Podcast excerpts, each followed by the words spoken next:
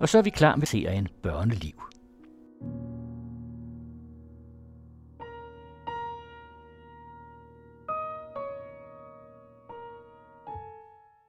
Han er et, øh, et irriterende øh, element, som altid er der. I min familie kalder vi ham Gud. Alle steds nærværende i vores familie. Vi kan sgu ikke sidde og tale særlig lang tid, inden at der på et eller andet tidspunkt kommer med noget med ham. Fordi han simpelthen har ødelagt hele vores familie, og, ja, og mig og min søster og min mor har brugt utrolig lang tid på at, at komme videre for det, og finde hinanden og, og tale om det. Undskyld motor, der ligger en lort i deres liv, og ligegyldigt hvor de placerer sig henne, så er der et eller andet, der ikke er, som, som de kunne ønske sig, det kunne være. Det er en sorg i deres liv.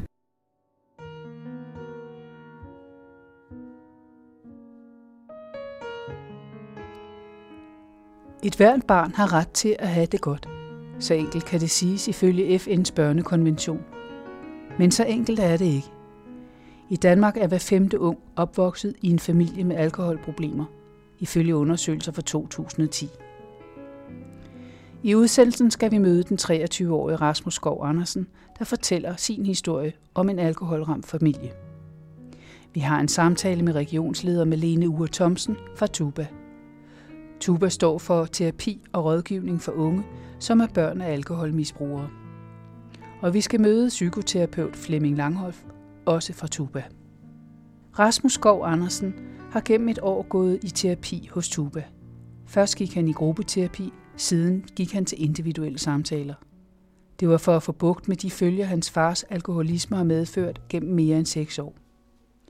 Rasmus fortæller her om sin opvækst fra farens begyndende alkoholisme. Det er svært for mig at huske præcis, hvordan det starter, men jeg kan i hvert fald huske, at han begynder at være, øh, være fuld en gang imellem. Altså det, ja, det kommer sådan lidt i perioder. Han kan godt have nogle perioder, hvor han egentlig virker fint nok og er sådan god gamle far. Øh, og så har han nogle perioder, hvor han, hvor han er meget fuld. Og jeg ved ikke, om jeg på det tidspunkt er bevidst omkring, at det er fordi, han er fuld. Men der er, mine forældre begynder at skændes mere og mere. Øh, det kan jeg huske, når jeg ligger og skal til at sove. Jeg kan høre dem sådan råbe ned, og så nogle gange er jeg gået ned. Og så sidder de ude, vi boede på sådan en gammel gård, sidder de ude på vores, vores værksted, som min far havde. Han var tømmer øh, sad derude og skændte, så jeg der kan jeg huske, at min far tit sad sådan helt vugne med en cigaret, og min mor stod og råbte af ham, og han engang imellem sådan ligesom langede ud efter hende øh, sprogligt.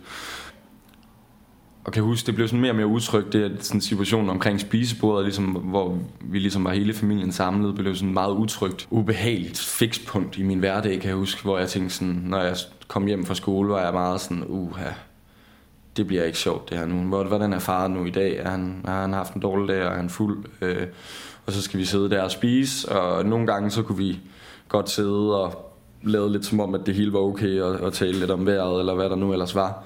Og andre gange så blev det et kæmpestort skænderi. Så jeg kan huske, at mine, mine venner, når jeg havde dem på besøg, har altid syntes, at min far var meget sjov og sad og lavede pruttelyde og, og var super fjollet. Og min, det synes mine venner var rigtig sjovt. Jeg synes det var rigtig, rigtig ubehageligt og meget, meget pinligt.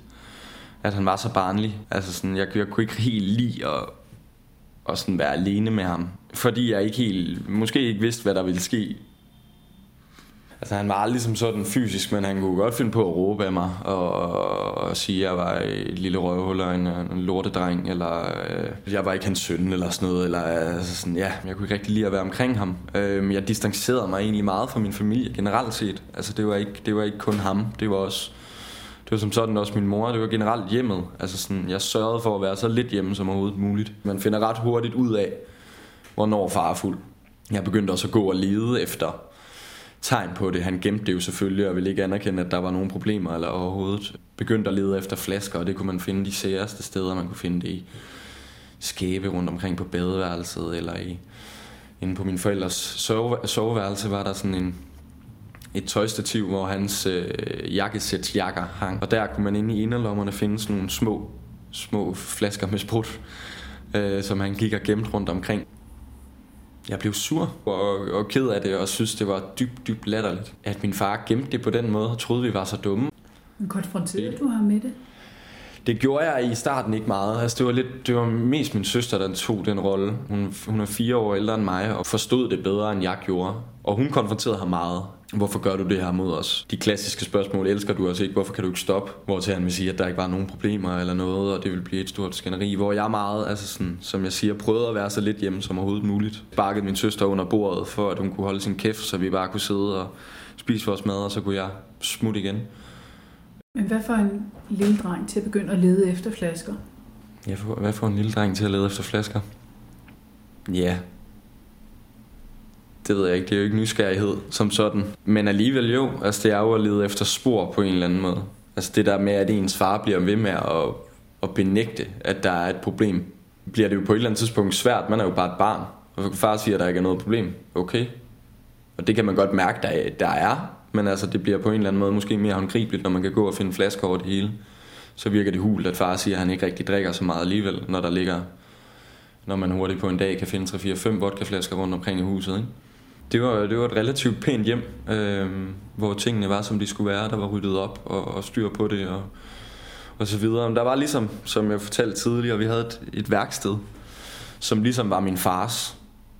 Og der var, øh, der, der var en anden stemning derude generelt set. Altså der var, der måtte man også ryge, øh, og der var æskebæger over det hele, og der kunne godt stå nogle ølflasker rundt omkring. Og...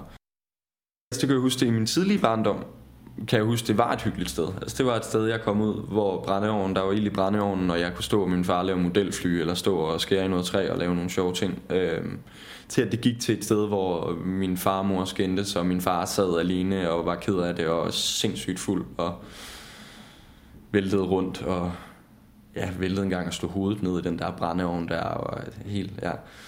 Så man kan godt sige, selvom der er sådan generelt set var der ikke orden. Altså, der var ikke, der var ikke øh, jo trygt eller ro i det, i det hjem der. Tuba er etableret i 1997 og drives af professionelle psykoterapeuter og psykologer. Organisationen tilbyder unge i alderen 14 til 35 år terapi, både individuelt og i grupper. Tuba er landsdækkende og har i dag 14 afdelinger, hvor de to største ligger i København og Aarhus. Malene Ure Thomsen, regionsleder i København, fortæller om den følelsesmæssige belastning unge oplever, når deres forældre har en eller anden form for alkoholmisbrug. Men nogle af de ting, som vores unge kan komme med, er jo skyld og skam. Øh, oftest har det jo været sådan, at der har været en forælder, der ikke har taget ansvar øh, for sit problem, og, øh, og så er der et barn, der så påtager sig skylden og ansvaret for det.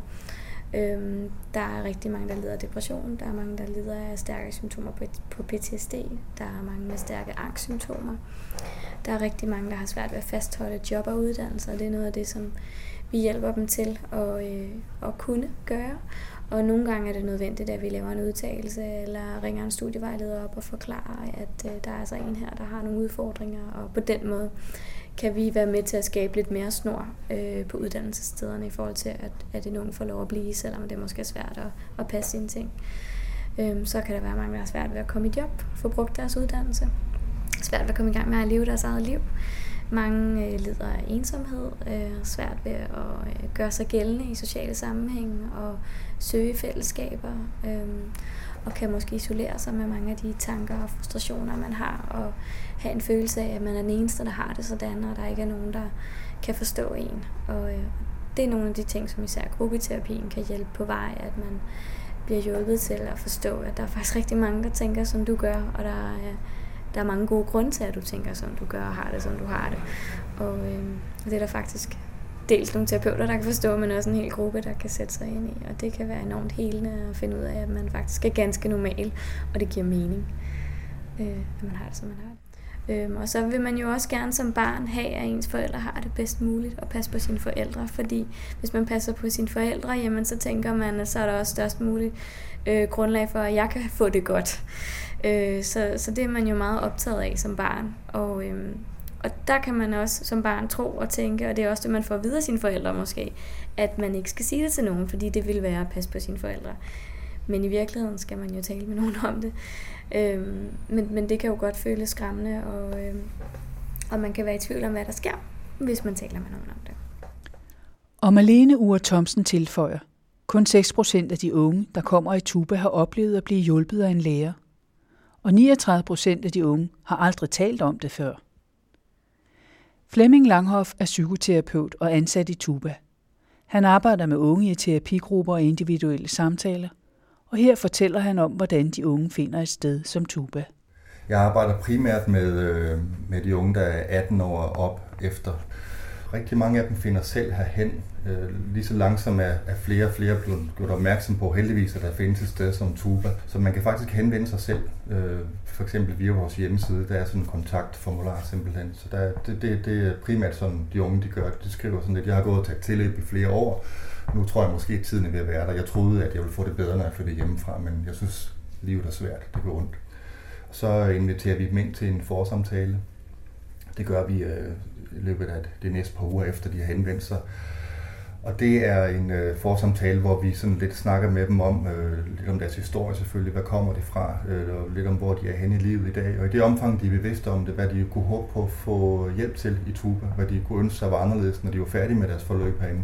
Er det så nogen, der aldrig har været i terapi før? Det er meget blandet. Der er en del, der har, der har været for eksempel hos skolepsykolog, eller har været i selvbetalt terapi som, som ung voksen, eller så videre. Og nogen kommer fuldstændig grønne herinde, men så må sige, at de har aldrig snakket med nogen om det her før, simpelthen. Øh, men har så hørt om os via medierne, eller fundet os selv på, på, på nettet. Øh, og noget af det, vi snakker med dem om øh, til forsamtalen, det er også, øh, hvilket af vores tilbud, der vil passe dem godt der er lidt ventetid på vores tilbud herinde, men der er noget, de kan gå i gang med ret hurtigt. Vi har blandt andet sådan nogle øh, drop-in arrangementer, kalder vi dem, hvor man kan møde op, øh, hvor det er også medarbejdere, der arbejder herinde, der underviser i, hvad, hvad, hvad synes vi typisk, vi møder for problematikker hos de unge, der kommer herinde. Så det er sådan forsøg på det, man kalder psykoedukation, sådan en forståelsessammenhæng, sådan lidt, hvordan er det typisk, vi mennesker reagerer, når noget det er i underskud i vores, i vores opvækstvilkår. Øhm, så det kan man komme til ret hurtigt. Vi har også samtidig caféaftener, hvor der er foredrag og sådan noget. Selve terapiforløbet, der skal de sådan typisk vælge mellem, om det skal være, eller de skal være med til at vælge mellem, om det skal være individuel terapi eller gruppeterapi. Og vi oplever heldigvis, at rigtig, rigtig mange gerne vil gruppeterapi. Øh, og det er også et rigtig godt tilbud. Øh, det, det, det er et stærkt tuber-tilbud, kan man sige. Øh, man kunne godt måske tro, at det var for, at man argumenterede for stordriftsfordele for så mange grupper som muligt, men det viser sig faktisk for vores målgruppe, at det at komme i gruppe sammen med andre jævnaldrende er voldsomt vitalt og vigtigt for dem, simpelthen. Der er sådan hele det der, det modsatte af tabu. Man kan sige, tuba, det, det modsatte af tabu.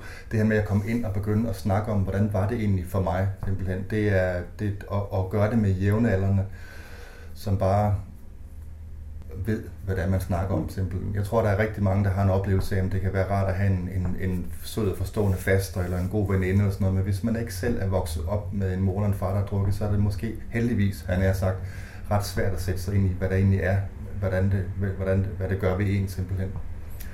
Så der ved forsamtalen, der beslutter vi så, om de kommer på ventelisten til gruppeterapi eller, eller til individuel terapi.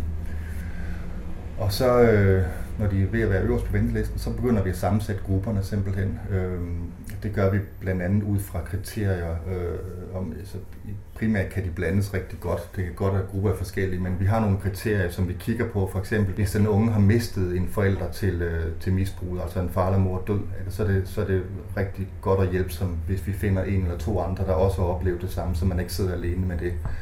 Det kan også være det selv at være blevet forældre øh, som også giver nogle specielle problematikker, hvor det er rart, at man ikke sidder alene med det i gruppen, men der er nogen, man kan sådan spille bold op ad. Det kan også være, at man har været udsat for vold, for eksempel. Det er også svært at sidde med alene. Så vi har sådan nogle kriterier, hvor vi går ind og kigger på, når vi sammensætter grupperne, at hvis det er overhovedet muligt, at vi så øh, sætter dem sammen med andre, der har en, en lignende problematik. Kun ca. 25 procent af de unge, der kommer hos Tuba, er drenge. Traditionelt er det nemmere for piger at tale om deres følelser og oplevelser.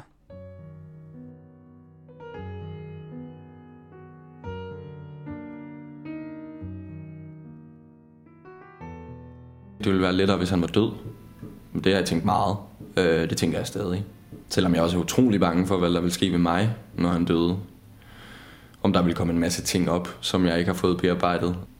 Og ikke har fået talt med ham om. Men, øh, men jo, jeg var meget øh, bevidst om, at, øh, at jeg, jeg ikke rigtig... Øh, jeg vil ikke kendes ved ham over for, for mine venner, eller generelt set. Jeg flygtede bare meget sammen med mine venner, hvor jeg havde en, hvor jeg meget havde en facade på, og var populær. Gjorde de ting, man skulle gøre i folkeskolen. Jeg spillede fodbold og hørte det rigtige musik. Øh, hang ud med de seje, begyndte at ryge lidt cigaretter og drikke nogle øl, når man nu gør det. Øh, og folk synes jeg var sjov at være sammen med, og der var ikke rigtig nogen der. Der var ikke nogen, der øh, mistænkte, at der var, der var noget der. Så jeg havde ligesom sådan to liv. Altså sådan det, der lå ude fra, fra hjemmet, hvor jeg var Rasmus, som jeg nok gerne ville være. Og så derhjemme, hvor jeg, ja, som er præget af utryghed og usikkerhed. Jeg tror, jeg har været så dygtig til at holde den facade op. Det tror jeg, der er, tror jeg, den overvejende del af børn i min situation er. De viser det ikke, medmindre de vil vise det. Jeg tror at meget hurtigt, man bliver den der facade så integreret del af en selv, at man heller ikke selv kan skille længere. Altså det er noget af det, jeg har kæmpet meget med bagefter. Hvem er jeg egentlig i virkeligheden? Jeg skrev på et tidspunkt, tror jeg i 8. 9. klasse, skrev jeg en stil, hvor jeg skrev om en dreng, hvis far var alkoholiker. Og den var, altså det var, det var mig selv. Altså det 100%. Og det vidste jeg også godt, da jeg skrev den. Jeg skrev selvfølgelig ikke, det var mig selv, men det var den her dreng her, der gik i skolen og netop havde den her overflade på, og han var en meget populær dreng, og havde de rigtige venner, og pigerne syntes, han var sød, og, og det gik egentlig rigtig godt, men han var så bange for at skulle hjem hver dag, for hvad kommer han nu hjem til? Og så til sidst kommer han hjem til hans far, som sidder i sofaen, og hele bordet er fyldt af af flasker og cigaretskodder, der er væltet over det hele. Og øh, han rusker i sin far, og så er hans far død. Øhm, og det har også været sådan en frygt for mig. Jeg er kommet hjem mange gange, hvor min far, altså hjem til netop det scenarie. Øh, min far har siddet i sofaen og været helt sindssygt fuld. Og har skulle ruske i ham et par gange, før han ligesom har, har vist livstavn. Og der har jeg, altså det har været sådan en sul i maven hver gang. Sådan, nå, er han død nu? Jeg kan huske, at jeg fik 12 for den. De har i hvert fald synes, den var meget god. 13 fik jeg sgu. Det var det, det hed dengang. Der var ikke nogen, der rækte ud til mig, men jeg har, jeg har så sidenhen fået at vide, at øh, de talte om det. Øh, mine lærere talte om det sammen. Og øh, jeg tror godt, de kunne se, at en dreng i 9. klasse kunne ikke skrive så indgående til noget øh, så komplekst og så, ja, så følelsesbetonet uden rigtig at vide, hvad det var. Sidenhen har jeg mødt den helt tilfældigt på min skole, da jeg skulle stemme til et folketingsvalg. Mødte en af mine lærere, som så spurgte ind til det, hvor jeg så fortalte, at ja, min far er alkoholiker og så videre. Og der sagde han, at han var ked af, at, han ikke, at de ikke havde, øh, havde ragt ud.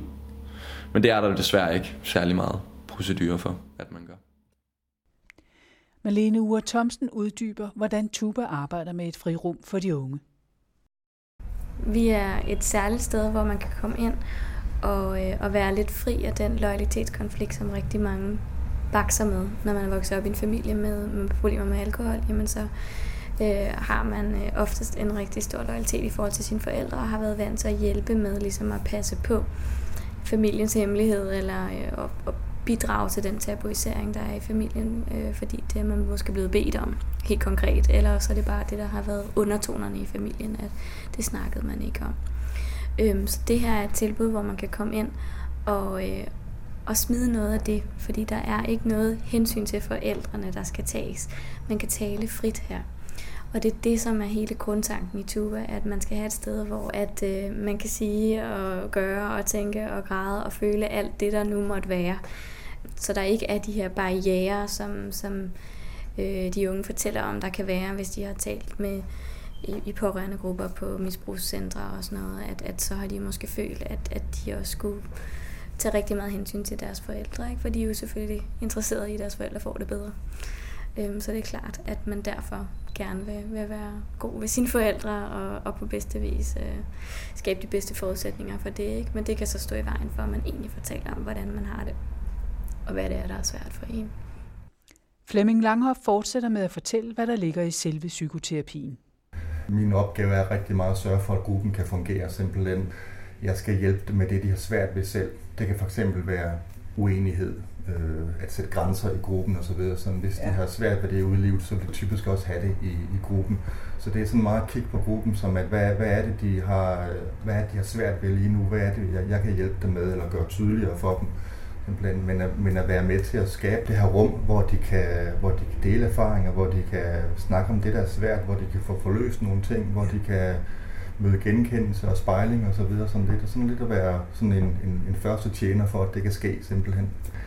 jeg bliver tit spurgt om det der med, hvordan jeg kan bære det, eller om det ikke sådan river ind ned under gulvtæpperne og sådan noget. Den, den side er der jo også. Det er jo nogle meget, meget gribende og, og meget triste og sørgelige historier, vi hører om. Husk på, jeg ser jo også helt den anden side. Jeg ser jo også den der side med, hvor, hvor livfuldt det er for dem, at, at, at, at, kunne, at kunne føle sig forstået, at måske for første gang nogensinde i sit liv, og sidde og fortælle om de her ting, selvom de er svære, selvom de er tunge. Og det er jo også enormt smukt samtidig med. Og så kan jeg jo se gang på gang ugen på ugeplan simpelthen, hvor det, hvilke syvmile skridt de tager, og hvor, hvor, hvor, hvor godt det er for dem at, at sætte sig selv i førersædet og gøre, og de gør sig selv til den vigtigste person i deres liv, som måske for første gang nogensinde. Så de, de, de udvikler sig, de fleste unge kommer, de udvikler sig enormt meget, mens de går herinde, og det, det, det, det, det farver jo også det her med, at, at, at vi også sidder og hører meget voldsomme historier osv. Så det, der er enormt meget, øh, det er enormt meget håb, det er, meget, det er enormt meningsfyldt også. Ja. Det tror jeg, det er det, der fylder primært for mig.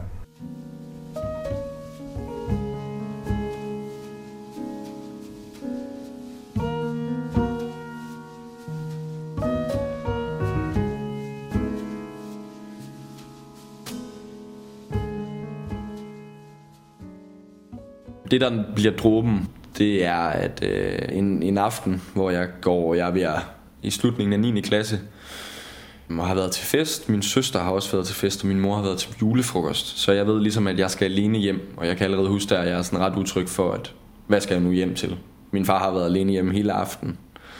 Øh, det ved jeg godt, at det, det bliver nok ikke et kønssyn, jeg kommer hjem til. Og jeg kommer, kommer også hjem der, og min far sidder i sofaen, og jeg har svært ved at få kontakt til ham, som, som der har været en del situationer med, at man får så til sidst kontakt med ham, får tændt et lys, sidder helt alene i mørket, for at se, at der ligger flasker over det hele, og kigger så på ham, og kan se, at hans ben sidder sådan, hans ankel sidder helt ude på siden, og han har fuldstændig åben benbrud. Og han er så åbenbart faldet ned ad trappen, men har alligevel formået at gå cirka 20 meter fra trappen og hen til stuen, og sat sig igen ned i den sofa der.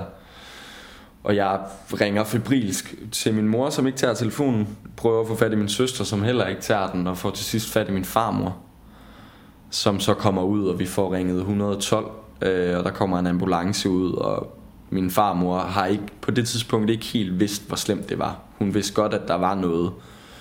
Men hun var helt, altså sådan helt, nej, nej, nej, nej, nej, nej, hvad sker der, hvad sker der, hvad sker der? Hvor jeg, jeg kan huske, at jeg var mere, jeg var ikke rolig, men jeg var mere sådan, det havde jeg set før, altså på en eller anden måde, så man bliver, uhyggeligt nok bliver man på en eller anden måde forvent med det. Øh, men jeg kan huske, at min mor kommer hjem, og der går hun helt, helt amok, og råber og skriger af ham, og siger, nu er det slut, nu er det slut. Og han kører alene ind i den ambulance der, og det er ligesom det, der bliver sådan optakten til, at min mor og far går fra hinanden. Og det gør de så i løbet af, jeg går i 10. på efterskole på Fyn. Så der er jeg sådan ligesom distanceret fra det. Men der flytter min mor ned i et lille sommerhus i Skæring, skal meget hurtigt væk fra ham, og jeg finder en midlertidig løsning der. Min far bliver boende i det hus alene, øh, og nægter at flytte derfra. Det ender med at blive tvangsauktioneret, fordi at han ikke vil flytte fra det. Jeg kan huske, at, at jeg er bange for, at han kommer ned til os. I sommerhuset? Ja, og vil gøre noget. Og det ved jeg egentlig ikke, hvorfor jeg er bange for. Fordi han har aldrig reelt været voldelig. Han har været truende, men jeg tror, jeg er bange for, at, at, at, at nu har han ligesom mistet alt, så nu er han muligvis fuldstændig, vil han muligvis være fuldstændig utilregnelig. Jeg kan huske, at jeg konkret er bange for, at han vil slå os ihjel. Ja, men så, så det, altså det, det er sådan en rimelig ubehageligt brud, men helt klart også det bedste. Altså sådan, der kommer mere ro på dernede. Og det bliver ligesom en ny fase. Det der med at sådan ligesom komme væk fra min far. Så begynder jeg gymnasiet. Og jeg er stadig den der knæk der, som, øh, som er rigtig meget sammen med mine venner. Og begynder at gå rigtig meget i byen, det gør man jo, kan man sige. Øh, på det tidspunkt, det er ikke som sådan specielt unormalt, men jeg begynder at følge nogle mønstre, som jeg nok, øh, som jeg kan kende fra min far. Altså, min far har altid haft en tendens til, at, øh, at, at tingene ikke kan være for store øh, eller for vilde. Det kan, han kan aldrig få nok, og det er noget, jeg også har i mig.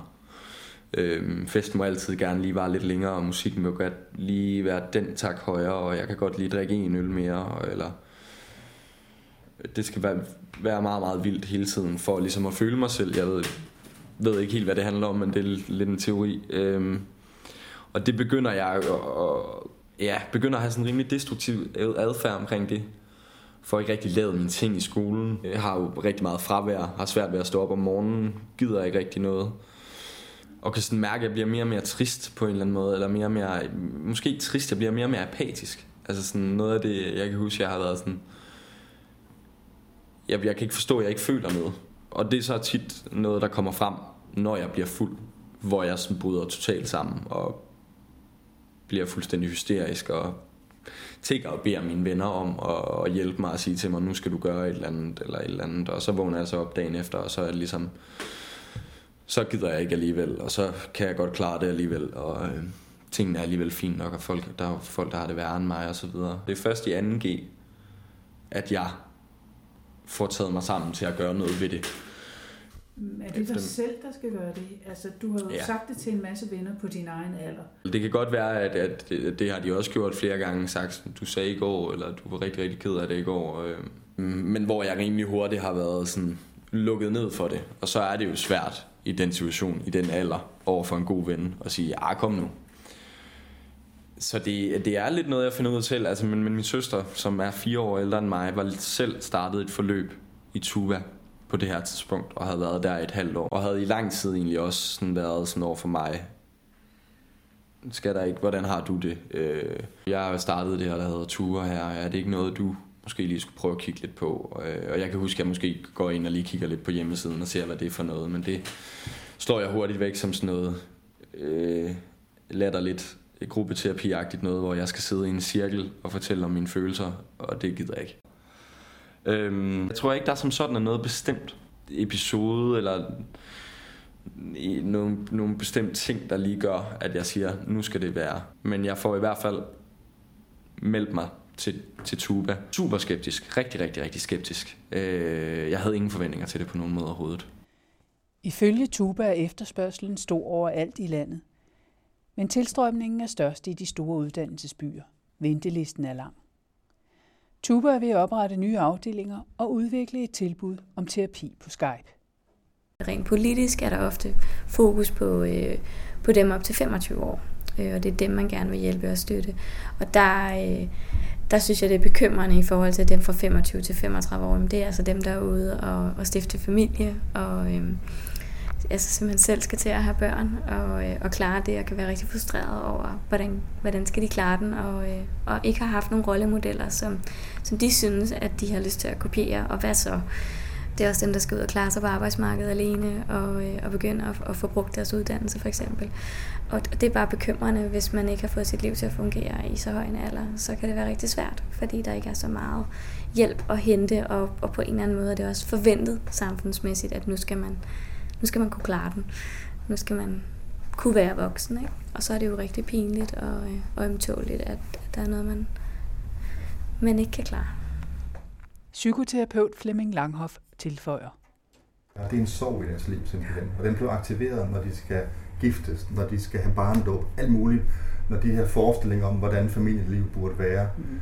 hvordan kontakten burde være. Det, så det er ikke noget, der bare bliver overstået, det vil være der det her med forældres misbrug, det, det lander hos mange af vores unge som en form for kompliceret sorg, som de skal leve med op igennem deres liv simpelthen.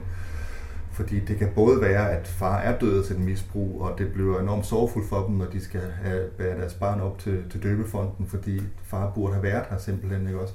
Men også helt aktuelt, som jeg har rigtig ofte unge, der sidder i grupperne og snakker om, jeg, jeg kunne så godt tænke mig at glæde mig til, min, til mit bryllup her i, til, til sommer, men jeg kan simpelthen ikke finde ud af, om far skal inviteres med, om det vil være for stressende for mig, om han bliver fuld, for det gør han tit, når der er pres på, og der er mange mennesker, og hvordan vil det være for mig at invitere ham med og sådan noget. Du kan mig, det er sådan nogle problematikker, som næsten ikke, man, man bliver næsten for hovedpine af bare forestille sig at skulle tænke på dem, og det lever rigtig mange af de unge, der kommer herinde i, simpelthen skulle tage stilling til grænsen mellem pas på sig selv, pas på fars følelser, pas på puh, hvad kan der komme til at ske, ikke også?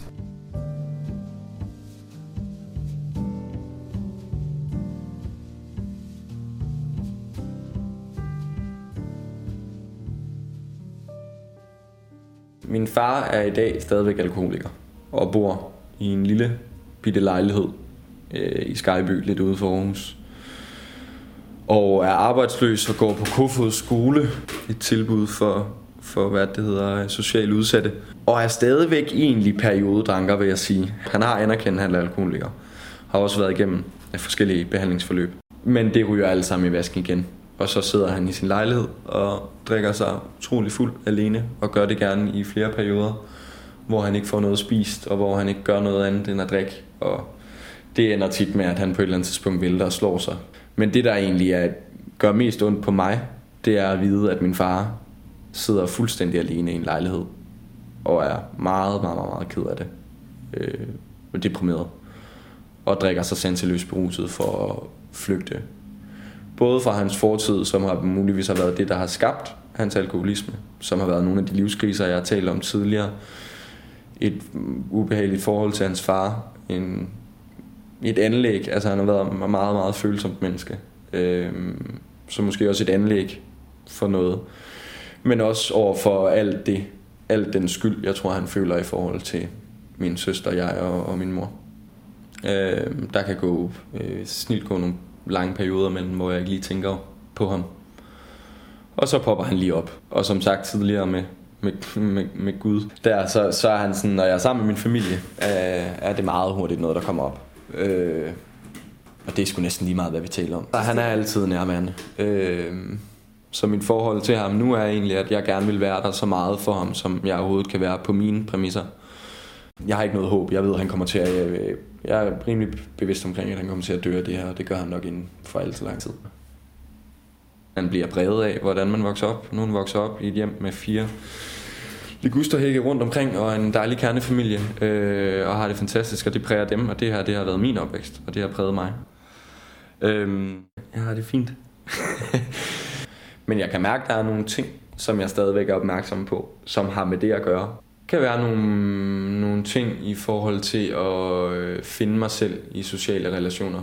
Og øh, hvile mig selv på en ordentlig måde. Vide, at jeg er okay. Men jeg navigerer meget efter og ikke vil gøre de samme ting, som min far gør. Og nogle gange føler jeg, at jeg gør de samme ting, som min far gør. Og når jeg gør det, bliver jeg bange. Der er en følgesvend, du ikke har inviteret med der. Ja, der er Gud, ikke? som er der i form af den frygt.